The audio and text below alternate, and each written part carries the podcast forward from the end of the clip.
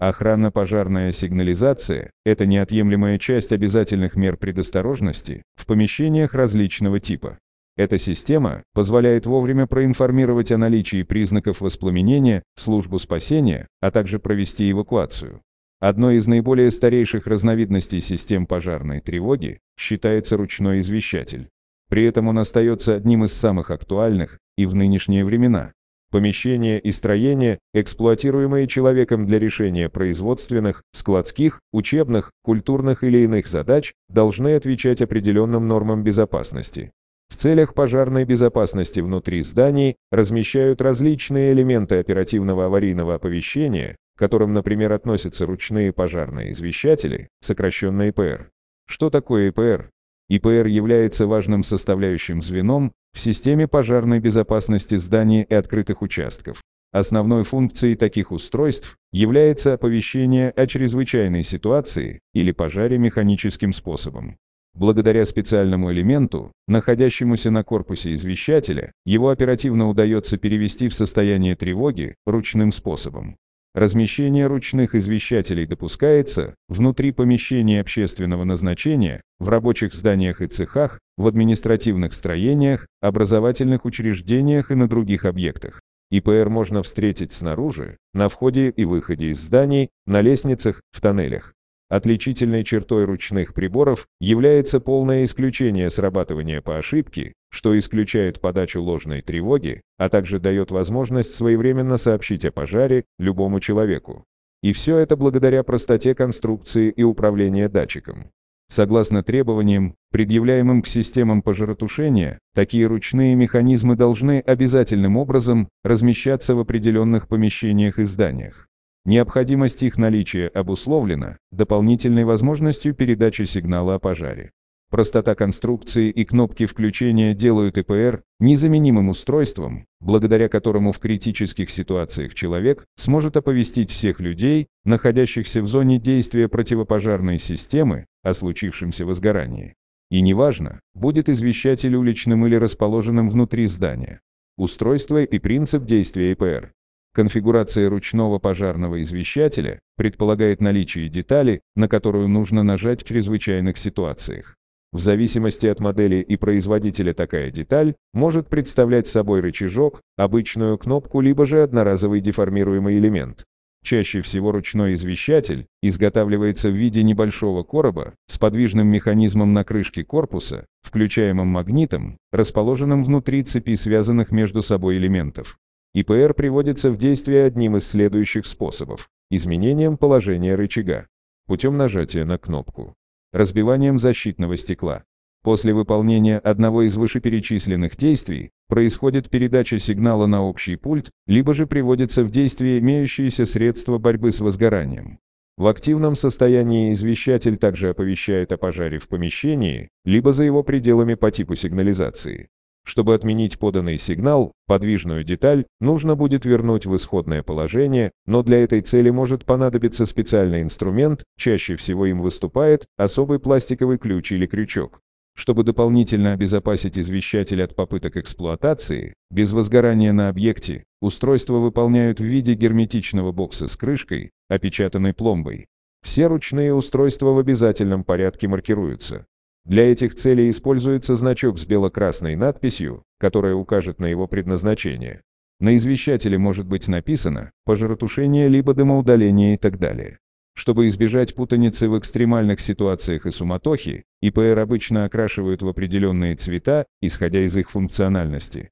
Сегодня можно встретить короба, извещатели следующих цветов. Красные. Служат для звукового оповещения о чрезвычайной ситуации. Желтые предназначены для активации средств для тушения очага возгорания. Зеленые позволяют разблокировать аварийный вход и выход из здания строения. Синие. С их помощью удастся включить тревожную кнопку.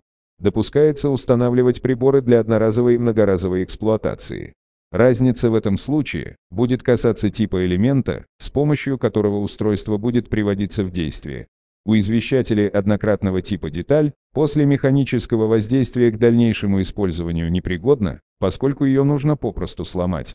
Восстанавливаемые устройства чаще всего представлены вариантами с кнопкой. Все типы пожарных извещателей должны соответствовать определенным параметрам. В первую очередь, это касается величины усилия, которое нужно приложить к рычагу для активации.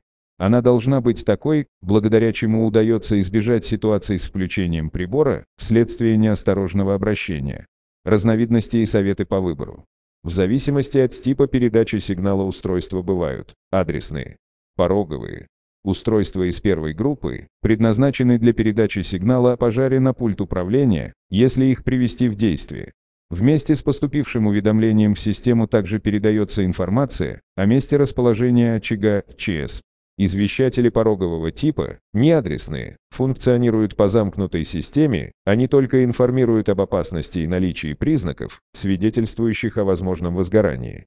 Блок может быть двухпроводный, четырехпроводный либо с другим типом подключения. В последнее время более востребованы адресные ручные извещатели, поскольку радиоканальный прибор является более функциональным и полезным на практике.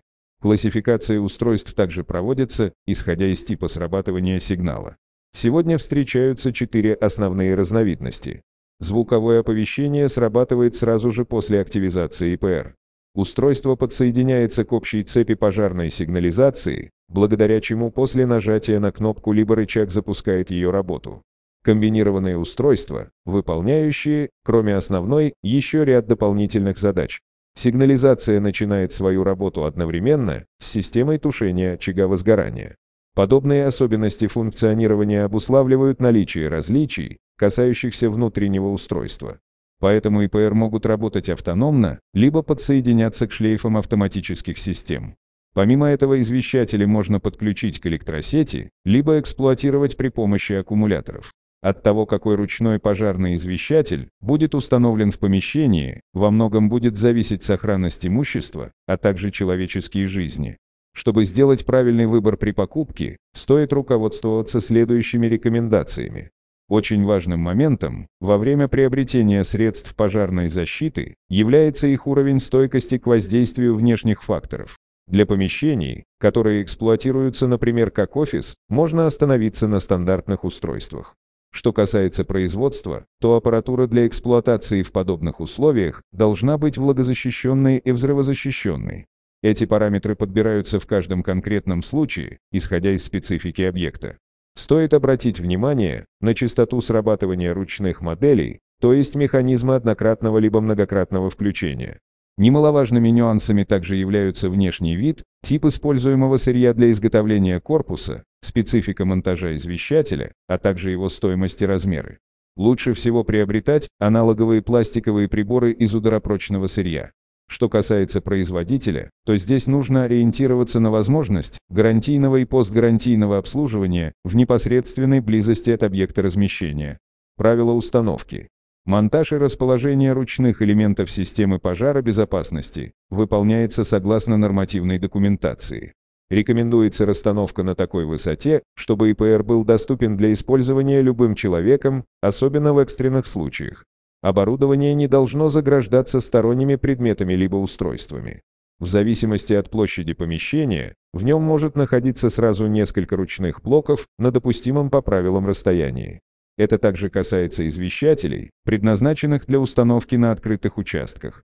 Существует ряд требований, касающихся расположения устройств. Блоки должны быть установлены при удалении от уровня пола на полтора метра.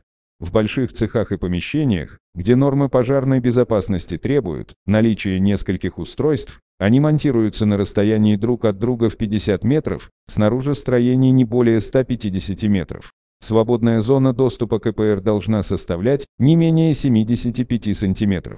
Возле прибора необходимо прикрепить значок «Ручной пожарный извещатель».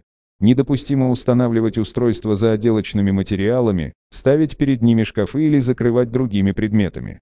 Все работы по монтажу должны проводиться специалистами с учетом общей схемы обеспечения пожарной безопасности на объекте. В качестве дополнительного обозначения могут использоваться специальные знаки с указанием места расположения извещателя с тревожной кнопкой или ручником. В этом случае в помещении, либо снаружи должен присутствовать значок с соответствующей надписью о том, что здесь расположен ЭПР. Электроконтактный блок будет требовать грамотного подбора прокладки электроснабжения для предотвращения обесточивания устройства в случае пожара в здании. Чаще всего приборы устанавливают вблизи аварийных выходов либо же недалеко от места, где имеются легко воспламеняющиеся вещества. Что касается требований к расположению пожарных извещателей ручного типа на внешних стенах строений, то территория вблизи должна в обязательном порядке быть освещенной по максимуму. Уличные блоки должны отличаться стойкостью к коррозии, химическим веществам, газоустойчивостью, Кроме того, они должны выдерживать температурные колебания в диапазоне от минус 40 до плюс 60 градусов при максимальном уровне влажности в 90%. Класс защиты корпуса от IP40 до IP56 – взрывозащищенный вариант для производств. На рынке систем безопасности представлены устройства известных отечественных производителей. Болит, Арсенал безопасности, Бастион, Артон, спецсистемы, Фактор спецэлектроника. Из зарубежных компаний можно выделить следующие – System Sensor, ESL, Hachiki, Apollo и Niton.